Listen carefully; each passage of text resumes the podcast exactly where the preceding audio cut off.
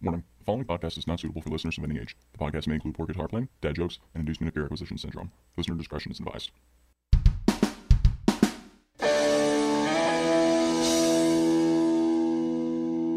Good morning, good afternoon, or good evening to you wherever you're listening. I'm your host, Carson, and welcome to the Pedals and Pickups podcast. In this podcast, we'll talk about your news in the music industry. We're faster than Internet Explorer, but who isn't? Famous pieces of gear that I'm too broke to buy, famous artists I'll never be able to play like, and recording tips to get your music out to the masses. Now, first in our news lineup, we have Digitech and DoD have seemingly been acquired by Cor-Tek of South Korea. Now, Digitech and DoD, if you didn't know, two very popular pedal brands. Digitech makes pedals such as the Whammy, the Drop, the Ricochet, and the Bad Monkey. DoD makes pedals like the Grunge, the Gonkulator, the Overdrive 250, the Rubberneck Delay, and the Carcosa Fuzz. Both of these companies were owned by a company called Harman. They're a music conglomerate that uh, chiefly owns JBL, and they were owned by Samsung. Now, it appears uh, after a while the Digitech and DoD brands disappeared from Harman's website, which is usually a bad sign. Usually means that a brand is uh, drying up, especially because Digitech had been on automated production for a while. Essentially, the whole intellectual property was on life support, where they were just making whammies, drops, and ricochets, and didn't have any new products going on or any new types of R&D. But after a while, they disappeared from Harman's website, and the only way you could find Digitech's official website was actually going to their website and trying to order something. When you did that, you'd find that everything was out of stock or unavailable to order, and their Instagram page had been very inactive for a while. But uh, me falling victim to the hype and not wanting prices to go up as a loved brand got discontinued, I panic bought a whammy because I didn't have one yet. And I'm still happy to have a whammy. It was a great way to justify that purchase to the wife. But relieved to see that Cor-Tek has stated that they've acquired both of those brands and their intellectual property. Now, whenever there's a merger, people can be worried. Whenever there's intellectual property acquisition by another firm, it can be a worrisome time, a troublesome time for a brand, and especially, you know, customers or potential customers of that brand. So, what could this mean? I will say that Cort is a South Korean company that, to my knowledge, mostly is known for making guitars up to this point.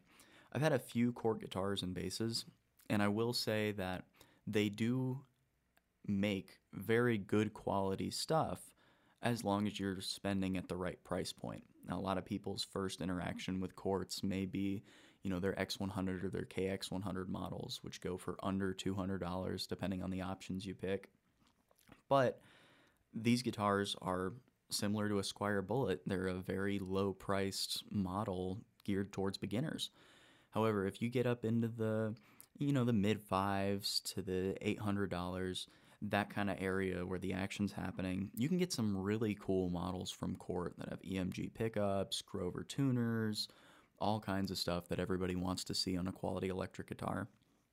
So I think that Cort, keeping up with the intellectual property and the customer base that's already been established by DoD and Digitech, I think they're going to make really good quality pedals.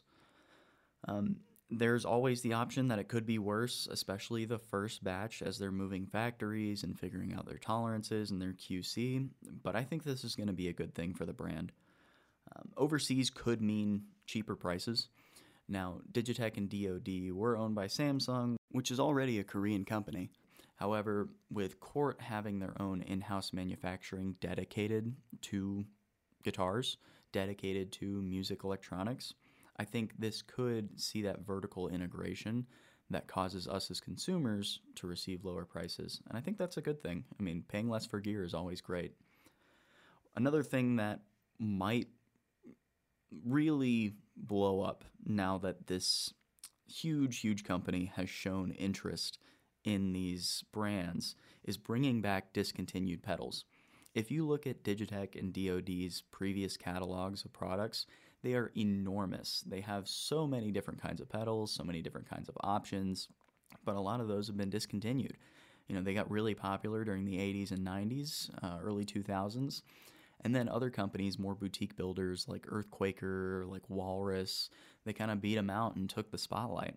And I think something that'll be really cool is that now that this company is showing interest in this intellectual property, they can start bringing back these old circuits that really brought the grunge scene, like Nirvana, into the spotlight. And I think that's really great. You know, that's not to say that just one pedal is going to bring you into the spotlight as much as we all think it will. But it's great to see that sound having the opportunity to come back, especially with this renewed interest in the brand.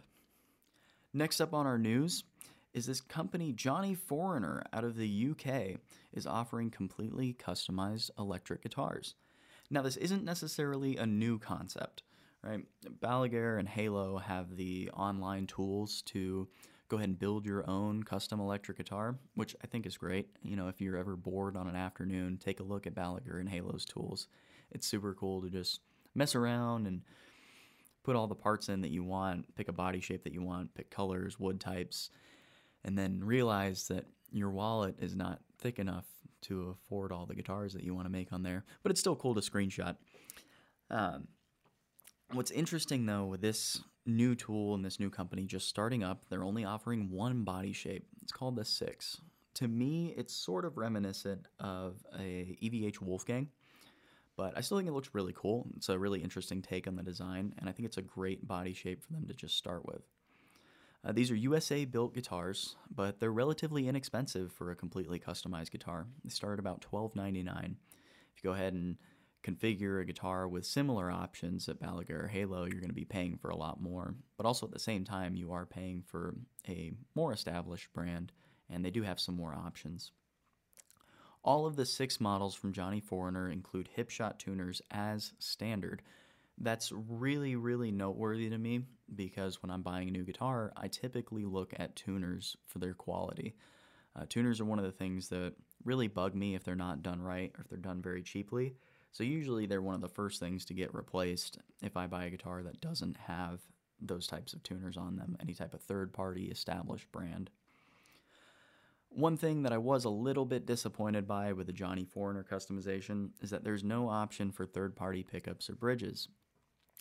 That's somewhat upsetting because, you know, you see Balaguer and Halo and they have options for EMGs, they have options for Seymour Duncans, even for the Fishman Fluence pickups. And I'm a little upset to not see that they're offering any third party pickups, but that might be because they're currently getting their supply chain underway and trying to figure out those options to make them available for everybody. So I'm excited to see what the future holds. To me, it looks like a great option for an inexpensive, completely customized guitar, but that's up for you as the buyer to decide. If you want to get your feet wet and spend a relatively smaller chunk of change on getting a guitar that's completely tailored to your interests, I'd say go for it. You get whatever finish you want, get whatever type of wood you want, get whatever configuration of pickups or controls you want. And it seems to be relatively less expensive for a USA built custom guitar. Go ahead and check them out. At least mess around with the online builder tool like I like to do.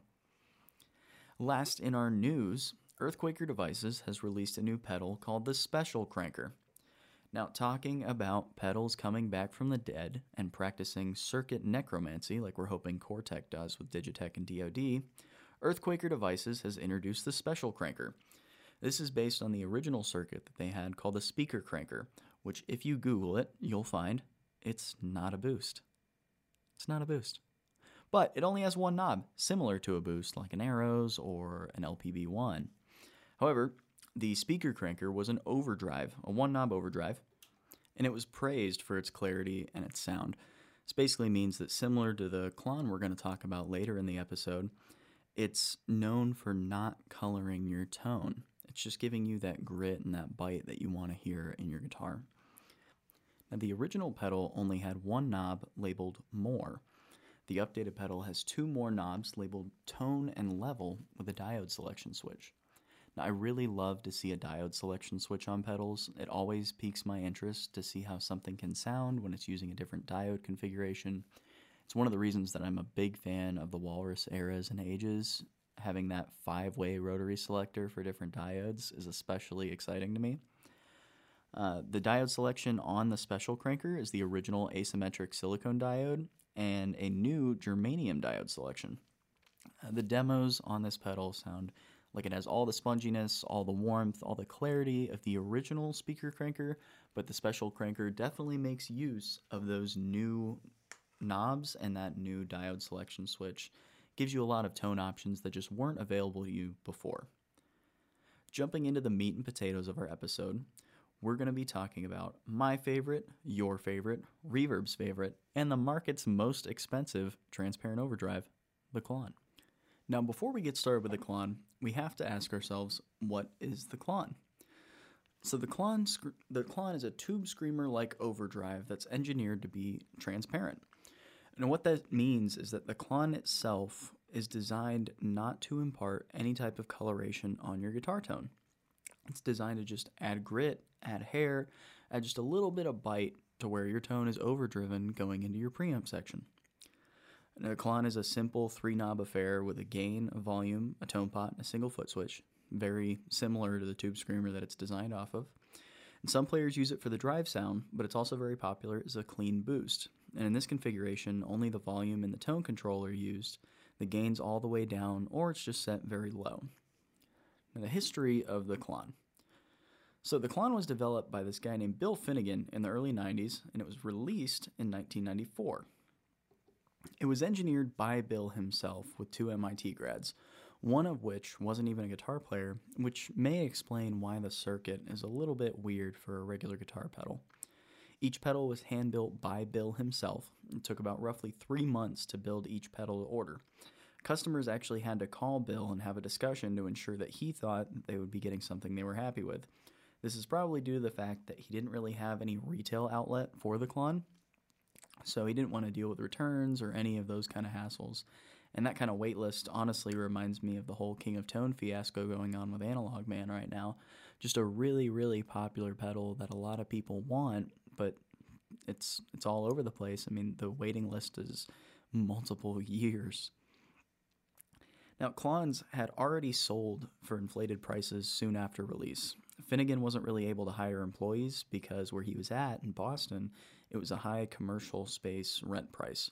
So he wasn't able to really expand the operation.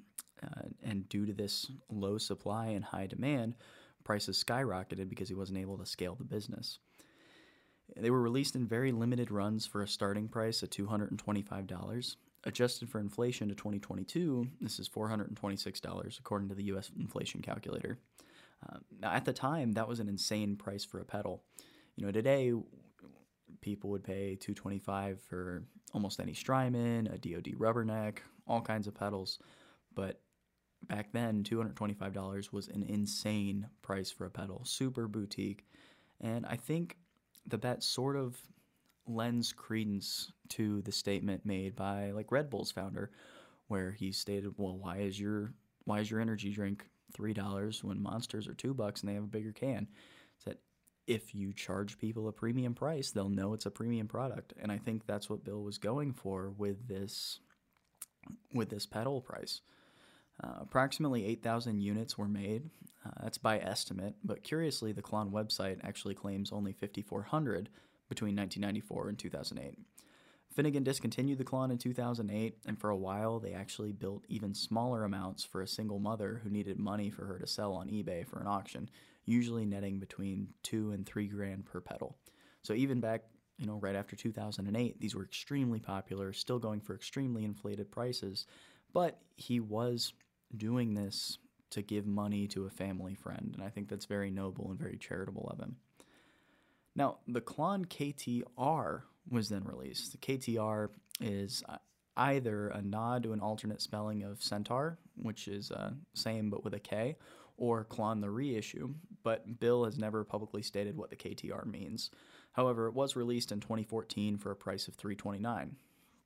The KTR was designed to be easier to repair than the original Klon, and it was simple enough that he could hire a manufacturer to make them if need be. The KTR includes a lot of Bill's humor, such as stating, Kindly remember, the ridiculous hype that offends so many is not of my making, right there on the case. The KTR also has a switch to allow true bypass.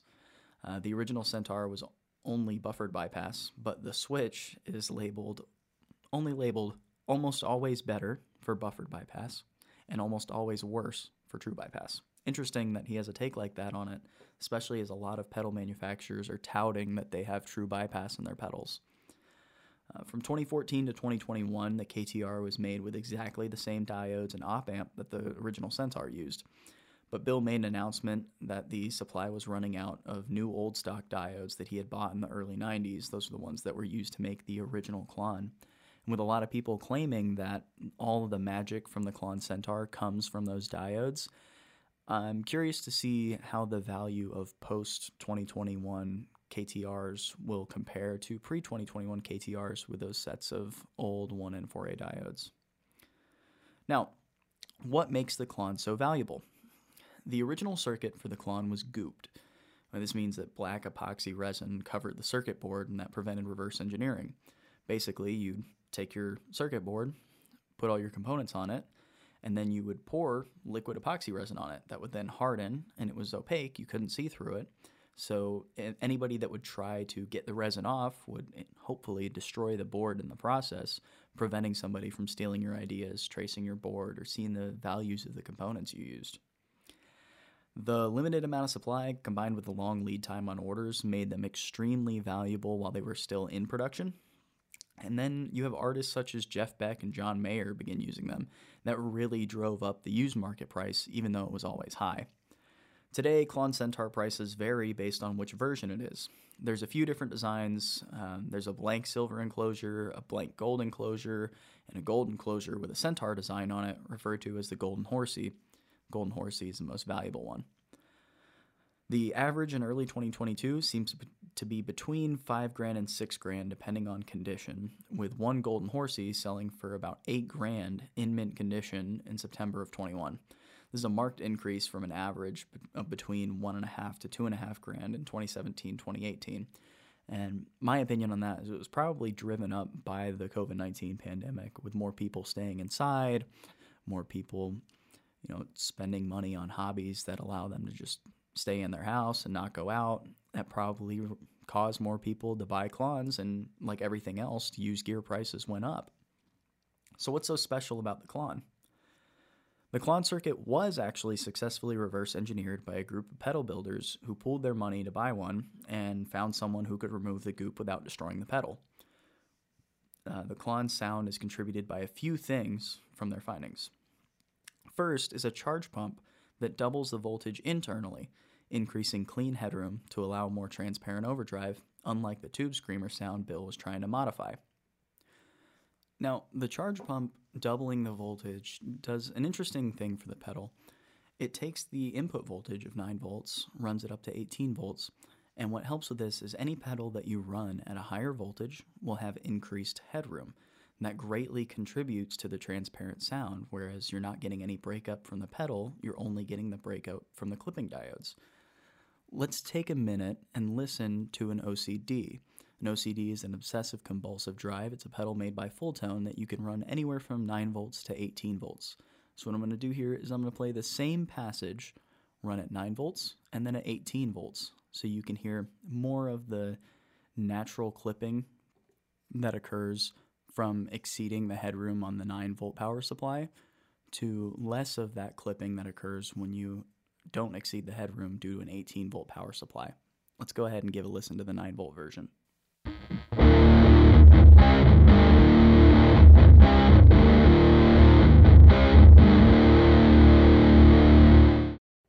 So in that version, you hear a lot of flubbiness and a lot of just clipping where it's exceeding the headroom of the pedal itself. But if we go ahead and we plug the OCD into an 18 volt power supply, you'll hear a lot less of that clipping. The notes will be a lot cleaner, but they'll still have the same amount of distortion. It's just more natural and pleasant musical sounding because we're not clipping the actual input of the pedal. Let's go ahead and give a listen to the OCD with an 18 volt power supply.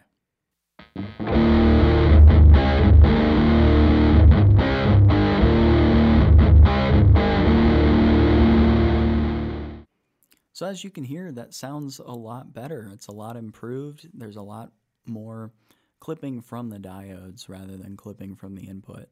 One fair word of warning though, if you're curious to try this out for yourself on your own drive pedals, check the manufacturer's specs.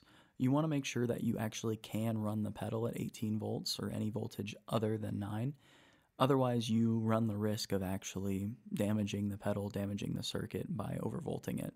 So keep an eye on your user manual or on the decals next to the power input because you want to make sure that you don't damage the circuit. Now, next, what's really interesting about the Klon is that it uses an op amp called a TL072. It has higher power supply unit rails, and that allows for higher fidelity signal creation, as well as high input impedance to reduce coloration of the tone, further contributing to the transparent overdrive.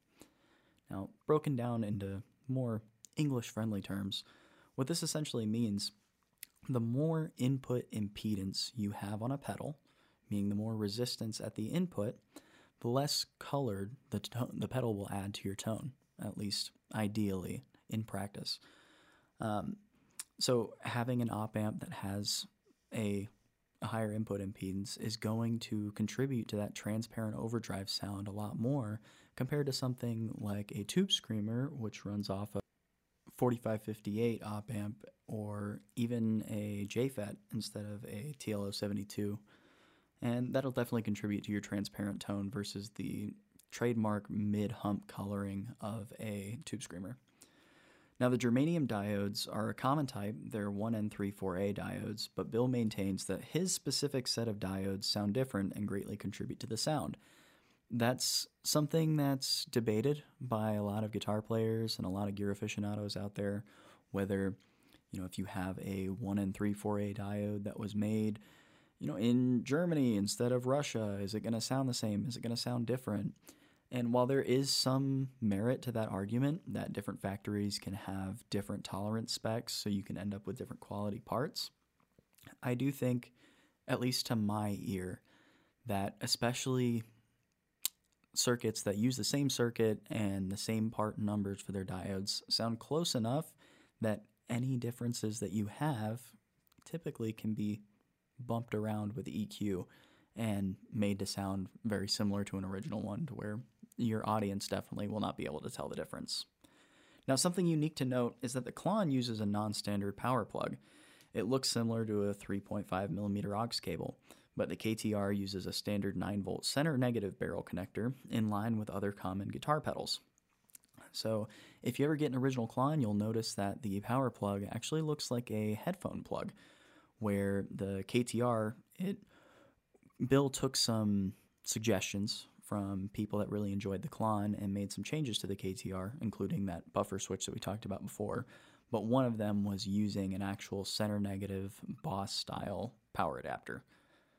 Now, what are some common clones, sometimes stylized as clones with a K, that will get you there without breaking the bank? The Klon KTR is obviously the first option. It's made by the same man up until 2021. It's made with the same parts and you can get it for about a grand, a lot less than the four to five grand that we're seeing for Klons now. The Wampler Tumnus is a great option. I've got a Wampler Tumnus here. I absolutely love it. Uh, the deluxe version is great with those extra controls, allows you to really play around with the circuit, and I think a lot of the stuff that Brian Wampler puts out is just really good quality. I mean, if you watch his videos on YouTube, you'll see he's a pedal nerd. He loves what he does, and I have great confidence in all the products he puts out. The deluxe with the extra controls costs 200 bucks. The mini has the classic controls and it costs $150. Go ahead and scoop those up, get them on your board, you won't regret it. Next, we have the J Rockett Archer and Ikon. The Archer is silver, it's $200. The Ikon is gold, it's also $200. Both of these versions have the same circuit in them. It just matters what color you like. Do you want silver or do you want gold? Now, the Jeff is a, another version of the Archer and Ikon. It's all new old stock parts, so it has the same set of parts that Bill Finnegan used that uh, J Rockett got their hands on. And you can get that for $290. So it's a great option if you really feel like having those new old stock parts are going to help you get that Klon sound. Next up is the Mosky Golden Horse. This is definitely the least expensive on the list, but that doesn't mean it's bad. It's a $35 pedal. You can get it on Amazon, you can get it from multiple different sources, and it still sounds great. If you look at a lot of different reviews, I think uh, Andertons actually did a blind test with Danish Pete where he said that the Mosky Golden Horse sounded great. So that's a great option if you just want to get your feet wet. You don't want to necessarily plop down the big investment on one of the more expensive Klon clones. Next, we have the Mjolnir Mythos. Now, this pedal's $200, and this pedal is a great pedal. It's got a great sound to it.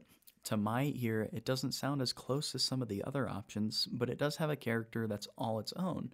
So if you give a listen to some of the demos and you really like what's going on with that pedal, I'd say pick it up. I mean, it's got a great sound. It's not as close to the actual Klon sound as some of the other clones on this list, but I still think it's a great pedal, and it's got a character all its own that's really unique and can get you some great tones.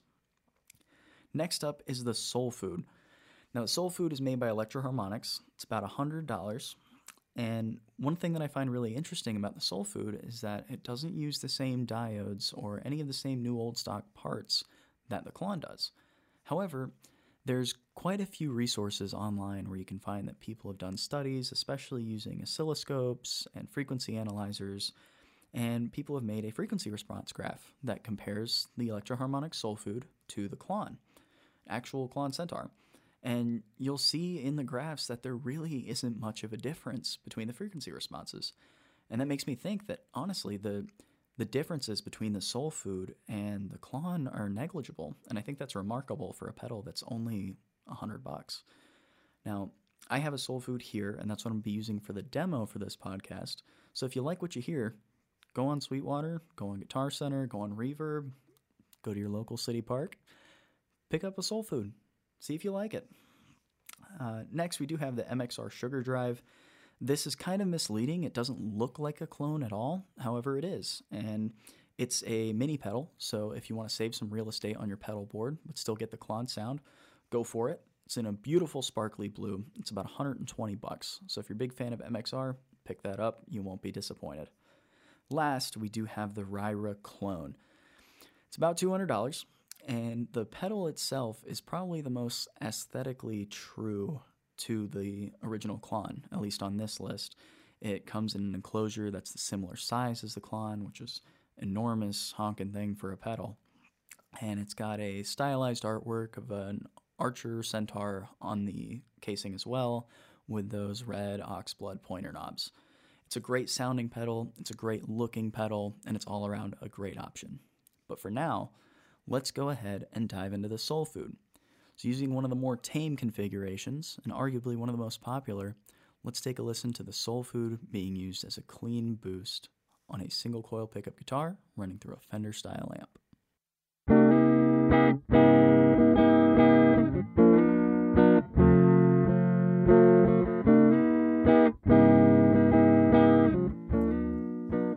So, what you just heard there was the Electro-Harmonix Soul Food playing in a clean boost configuration, and I think it sounds really great.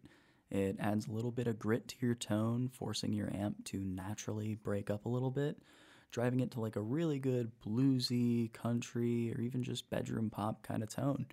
I think it sounds really good and definitely worth the $100 that you can spend on it, but that's not all it can do. Let's take a look. Same guitar, same amp at the Soul Foods drive sound.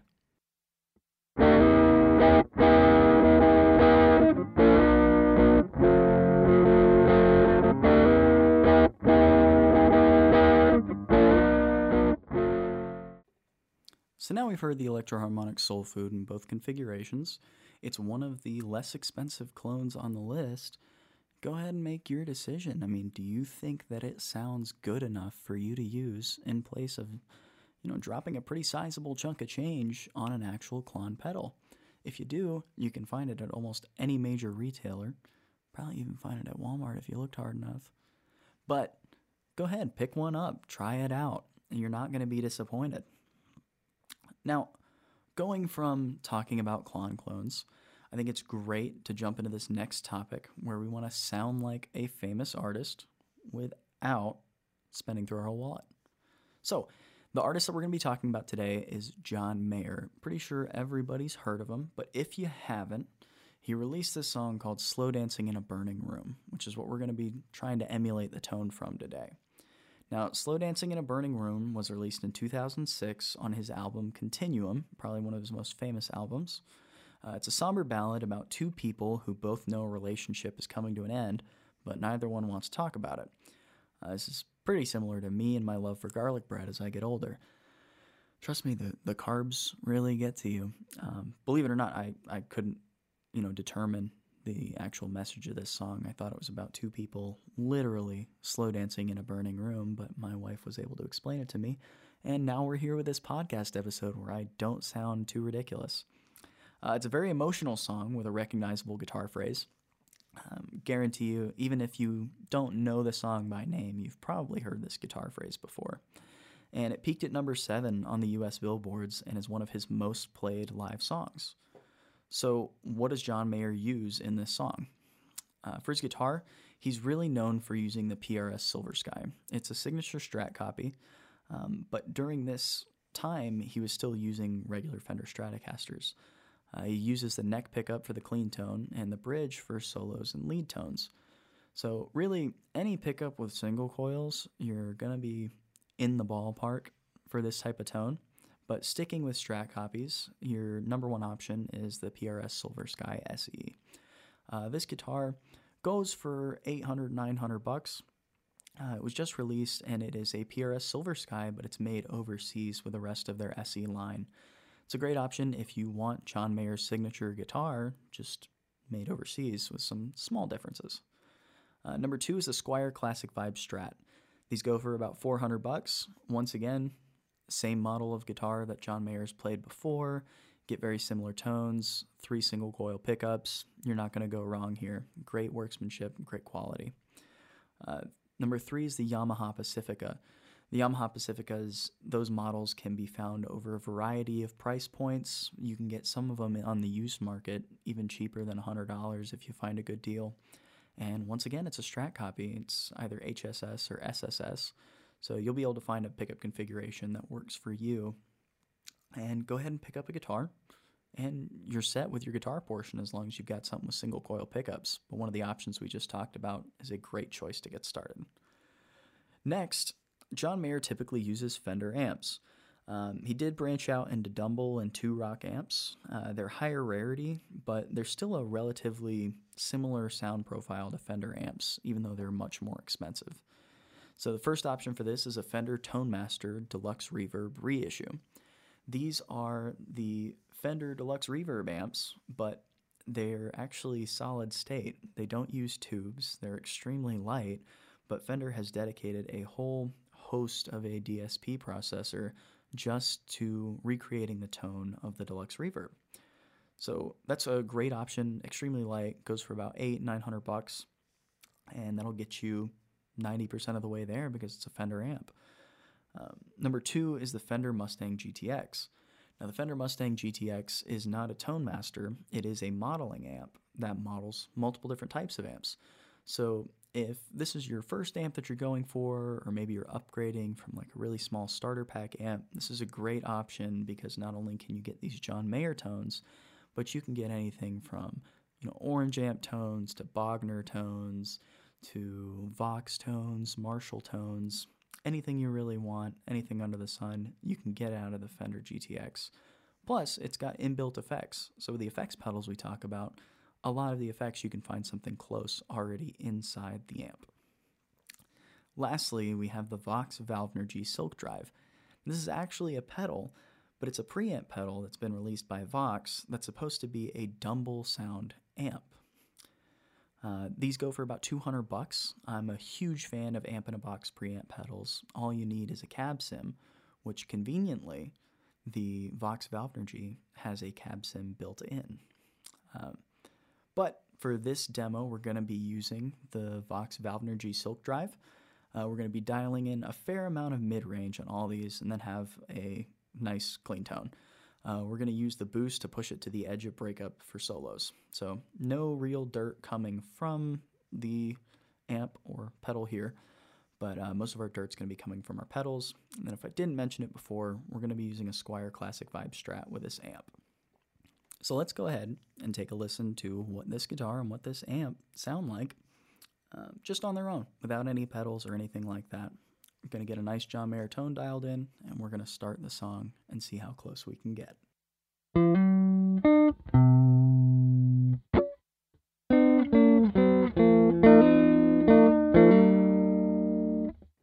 So that was just our guitar and our amp, and it's a good foundation for a tone, but it's not all the way there, especially if you listen to the real song and hear his tone.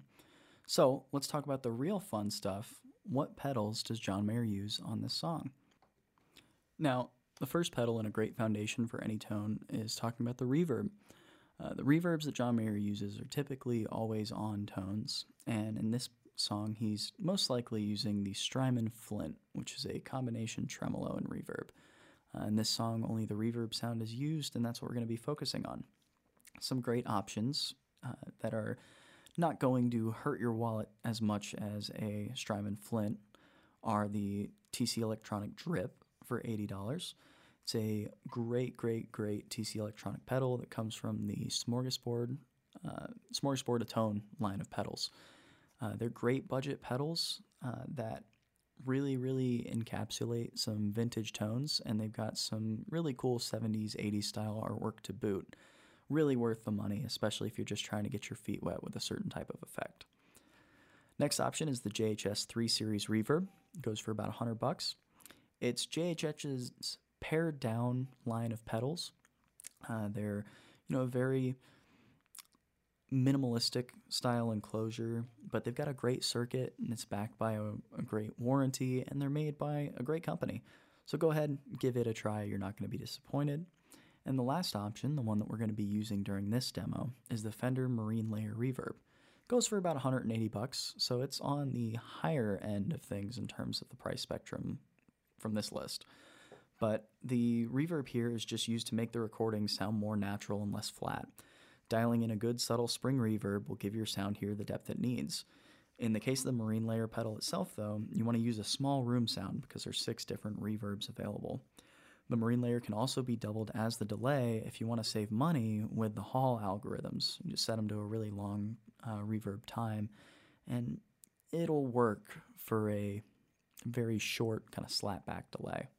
But let's go ahead and give it a try.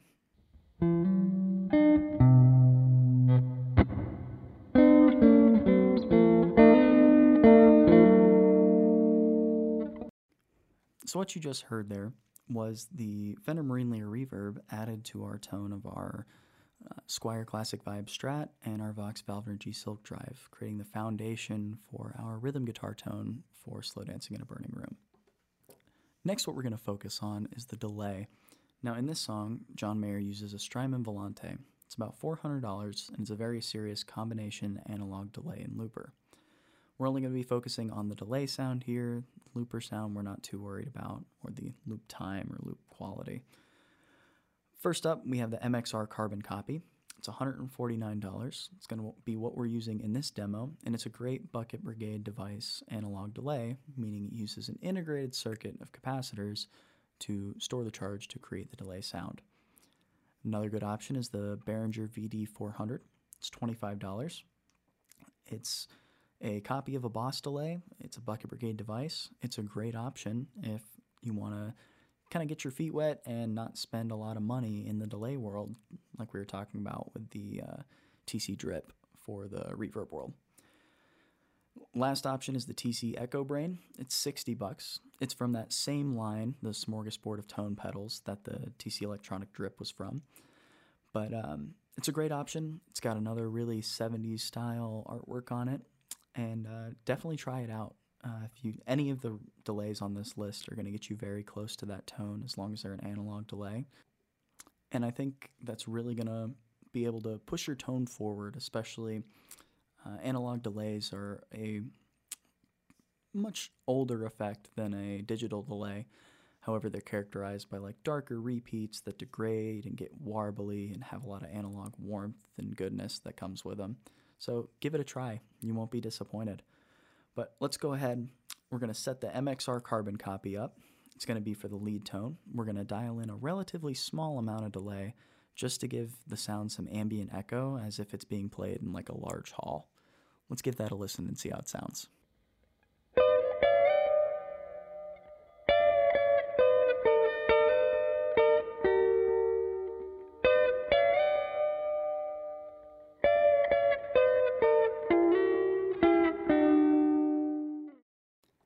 Now that we've got our delay sound cooking, we're going to go ahead and talk about his boost.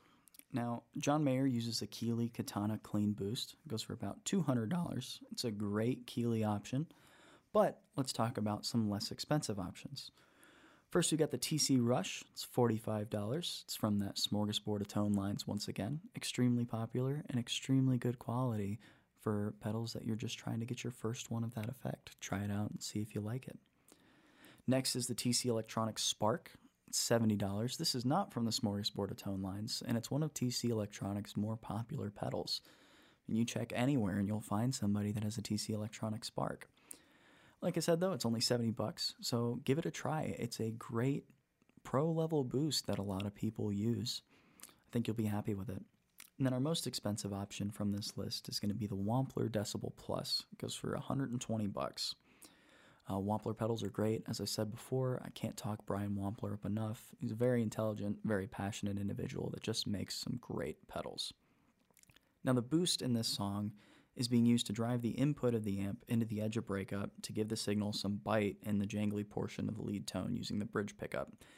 It's such a subtle overdrive that you could get away with using a tube screamer with a gain dialed to zero and a level set above unity gain. In this case, we're actually going to be using the Klon as our boost for this tone. So we've got the gain set all the way down on our Soul Food, which is acting as our Klon clone. And we're going to go ahead and run that with the other tones that we've created before to see how it all sounds put together.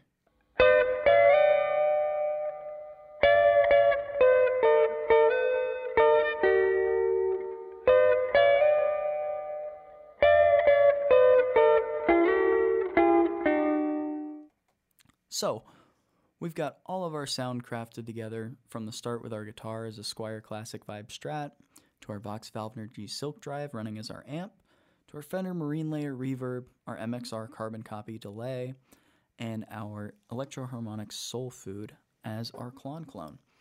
I think it makes for a great John Mayer tone. I think it makes for something that if you go and you play this live, especially in a mix, I don't think your audience is going to be able to tell the difference between if you were using multiple thousands dollar thousands of dollars worth of gear or less than a grand. It's a great tone that you can use for more songs than just that one, and you can get a lot of great sounds out of it. Certainly more gear than I started with when I began playing guitar. But now that you've got your tone, let's head into our recording tip of the week and let's talk about something really important getting your sound out to the masses. How can you mic your guitar cab with that beautiful tone we just made? So, first question that you might have why should I mic the cab? Right? Because we just talked about how we were using a, a Vox Silk drive. It's got a cab sim in it. Why not just run the quarter inch output into the board? Just go direct. And that's a great option. You can do that 100%. But miking a cab gives you some advantages that digital recreations just can't do. A guitar amp without a cab in the first place is very trebly and thin, and it sounds like a can of bees. So let's say that you're using a solid state amp and you're not running a cab with it, never run a tube amp without a cab. But you're using a solid state amp and you don't have a cab plugged into it, and you're running straight into the board, or you're using a different amp box pedal that doesn't have a cab built in it, and you're running straight into the board. To sound extremely trebly and thin and chaotic, and that's because its cabinets actually impart some tone of their own, and most guitar amps are designed to be run with a cabinet.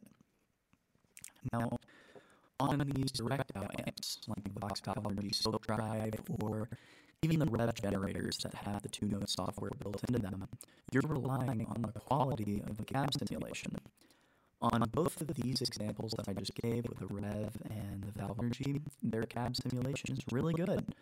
But some cases they're not so great. I've had some cab simu- simulators that are actually just a little bit of low end EQ added onto the signal, and they're usually very low quality and it doesn't capture all the dynamic response that a cabinet usually would. So if you're looking for cab simulation that's built into your amp or your amp simulator, you want to make sure that it's an actual impulse response. We'll talk about what that is in a, in a later episode, but know for now that it's a digital recreation of a room or speaker cabinet for you to use as a cabinet simulator. Now, miking a cabinet allows you to control the sound because you control where the mic's placed. Whereas with cabinet emulation or with IRs, maybe it's a static IR where you just have that speaker cab in that one room with that one microphone in that one spot. With you miking your own cabinet, you can put it in any room you want, in any position in that room. Use any mic you've got available to you, and put that mic in any position on the speaker you'd like. You can even move it during the recordings. Although I don't recommend doing it while the recording's happening. Cut the recording and then move it. You don't want handling noise getting into your track. Miking a cab can allow some of the room you're in to create natural reverb and sound more real. Now, a lot of us really look for natural sounding reverb, or in some cases, people want really crazy, swishy, swooshy shimmer reverb. But in this case, let's just talk about natural reverb, sounding like the person who's recorded the track is in the room with, with you. It's especially important when your listeners are wearing headphones because headphones are very static, they close off the ears, it's not reflecting off the walls of the room. So, using reverb, good natural sounding room reverb, is going to make your track sound a lot more real. A lot of times you can accomplish this just by miking your cabinet yourself and capturing the sounds of the room you're in. Get creative with it. Go mic up a cabinet in your kitchen. Kitchens are great for miking when you want some pronounced room reverb because they've got a lot of perpendicular flat surfaces for that sound to bounce around in and echo off of. It's a great choice for if you want to get a little experimentation in. Miking your own cabinet allows for dual miking to provide depth. This sort of harkens back to the point that I was making about you're relying on how the person that created the impulse response, um, how they actually mic the cabinet to determine the quality and the sound of your impulse response. But when you're miking your own cabinet, you can use dual miking. Using two mics together is usually going to provide a much better sound than just one mic alone will. And it also allows you to blend tones after the fact if you want to do more than just a regular EQ. Now, for you to mic a cabinet, you do have to choose a microphone. Um, mic choice is something that's very personal. Uh, changes a lot depending on what you're trying to do, the tone you're trying to get, the room you're in, budget, and what's available to you. But we're going to go over some really popular choices here. So, the first popular choice, and by far the most popular choice for miking a, t- a guitar cabinet, is the Shure SM57. Uh, I've got one that's what I use for most of my choices when I'm miking a guitar cabinet, and they're a great choice. They're like 90 to 100 bucks. You can get them dirt cheap, and they are extremely durable. You don't need to worry about taking it to a gig with you and it getting knocked around. In fact, Shure did a video of their SM58, which is extremely similar to the SM57, where they left it in the ocean overnight and it still passed a signal. They also did a bunch of other crazy experiments like running it over with a truck. So they're really durable mics that provide some great sound. Uh, the SM58 will work. They are the same microphone. The only difference is that the SM58 has the ball end on it instead of the clip on grill. So for the SM58, you want to remove the ball end. That way you can get the proximity effect and get it right up on the speaker. But be careful not to damage the capsule, because unlike the 57, when the ball end is off, the capsule is exposed. Dynamic mics like the SM57 and the SM58 are a common choice for both live and in the studio, but ribbon mics and condenser mics are more common in the studio. However, they're just expensive and fragile. They sound really good, but you don't want to, you know, destroy a $3,000 mic at a live venue when you could have used an SM57 and got 98% of the way there. For beginners, I'd recommend using a relatively inexpensive dynamic mic the Shure SM57 is a great choice. Um, other than that, anything available to you, just start to experiment with it. Now, mic placement. This is where the actual experimentation comes into play. In terms of mic placement, you have three major categories that I want to talk about. There's axis, meaning where on the speaker you're putting it in terms of center to the rim of the speaker. There's distance, how far away of from the speaker you're moving the microphone. And there's the angle, meaning are you angling the microphone towards the center or are you just keeping it straight perpendicular with the speaker cone? Now, for axis, the closer you move to the center of the speaker, the more bright and trebly the signal is going to sound. The further you move towards the side, the more bassy it'll sound. And it's the same if you move to the left, top, bottom, or to the right of the speaker. You're just moving off the axis. For distance, the closer you mic the the closer to the speaker you mic, the more raw and in your face the signal's going to sound. Um, you'll hear more of the speaker characteristics and less of the room and cabinet construction, but if you mic two or three inches back from the speaker, you'll hear a lot more of the actual speaker and cabinet construction combined, and this allows for the cabinet to actually reflect from the chambers inside of it to your microphone. It's usually great if you've got a cabinet that sort of imparts its own sound rather than a relatively transparent cabinet. I really love to, you know, mic at a pretty far distance when I'm using my orange cabinet because I like the sound that orange cabinets have. And lastly, for the angle, if you angle the microphone, it'll make the tone sound more warm and full, but miking it straight on is going to sound really focused and tight. So pay attention to your microphone angle. It might be just the difference that you need to get the tone that you're looking for, depending on the type of guitar you're trying to record for the type of track. Another thing that you can focus on in terms of miking your cabinets is using multiple mics. I mean, I usually run two microphones when I'm actually miking a guitar cabinet, and running two microphones, blending the sound together, can get you a lot of different tones and a lot of options post recording that you can adjust. One right up on the speaker, slightly off axis for a tight, focused sound full of dynamics, and one microphone two to three inches away and more off axis and uh, angled to capture warm full tone and the reflection of the cabinet works really well. And it's a great balance that gives you an adjustment between the two different tones, blending them together. All of that can really get you the sound that you're looking for and give you a, not, a lot of options to create a sound that's unique to yourself. Uh, if you'd like some natural reverb, consider using a room mic. If you place this mic about 5 to 10 feet away from the amp, it captures the natural ambiance of the room. You can experiment a little bit with the placement, but I would attempt to avoid corners to prevent some bass buildup and avoid walls to prevent comb filtering. A few miscellaneous tips in terms of miking your cabinets is watch your levels. So, if the signal's too hot, try to lower the input gain on your DAW or on your mixer. Don't necessarily lower your volume. Uh, i.e., if you're using a mixer, don't lower the fader, lower the actual input gain. If your mic has a pad option, which is usually on more expensive condensers and ribbon microphones, you can use this to attenuate or lower the volume of the signal. And that's a great option to avoid clipping, because as you saw earlier with the demo of the OCD running at 9 volt and 18 volt uh, power supplies, having unnatural clipping, i.e., clipping that's not intentional, especially with microphones, gets you some really nasty sounds that just doesn't sound very musical, it doesn't sound very professional and it's not truly capturing the, the breadth of your performance. Another tip for miking your cabinets is consider using a reflection filter if you're recording at a lower volume. Reflection filter, which is uh, sometimes called a gobo, is a large piece of acoustic paneling that can usually be curved or tilted and it's put behind the microphone in order to tame some of the noise coming from other directions. I.e., it's basically a wall that goes around the back of your microphone that way, only what's in front of the microphone is making it to the actual capsule.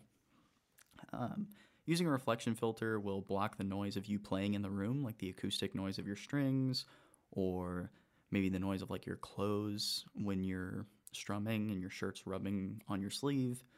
But all of that will be tamed by a reflection filter. It sometimes can even help with HVAC noise, like coming from an AC heating system or a fan or something like that all of those are great options to be able to record by yourself while miking your own guitar cabinets and get a really professional, good sounding tone out of it.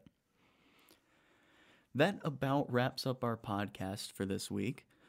Um, one thing that I do want to end the show on is a really fun fact that I found out the other day, and that's that Jimi Hendrix' first Strat, which Jimi Hendrix is known for playing Strats, uh, especially for stringing them upside down Fender even came out with like a, uh, a Jimi Hendrix signature model that had a reverse headstock to simulate the left handedness. But Jimi Hendrix's first Strat was actually stolen from Keith Richards' girlfriend and given to him after they may or may not, allegedly, have had an affair before he went to England. Uh, pretty crazy to see, like, A, how small of a world it is that two of these large names in the guitar world were that close with each other, and B that some uh, some form of drama happened between them, especially back then. That's a lot of stuff that you don't really really hear about too much, especially now with modern modern musicians. I thought that was interesting. Just wanted to share it with you guys. However, that's to be it for this week. Um, it was great hanging out with you guys. You guys have been an awesome audience. I'm glad that you've, you know, let me in, let me hang out with you, talk some guitar nerd stuff with you over the week. And uh, I can't wait to see you guys again next week. So be sure to tune in where we'll be talking about lots of crazy stuff that you'd love to hear about and developing as musicians together. Take care. This has been the Pedals and Pickups Podcast.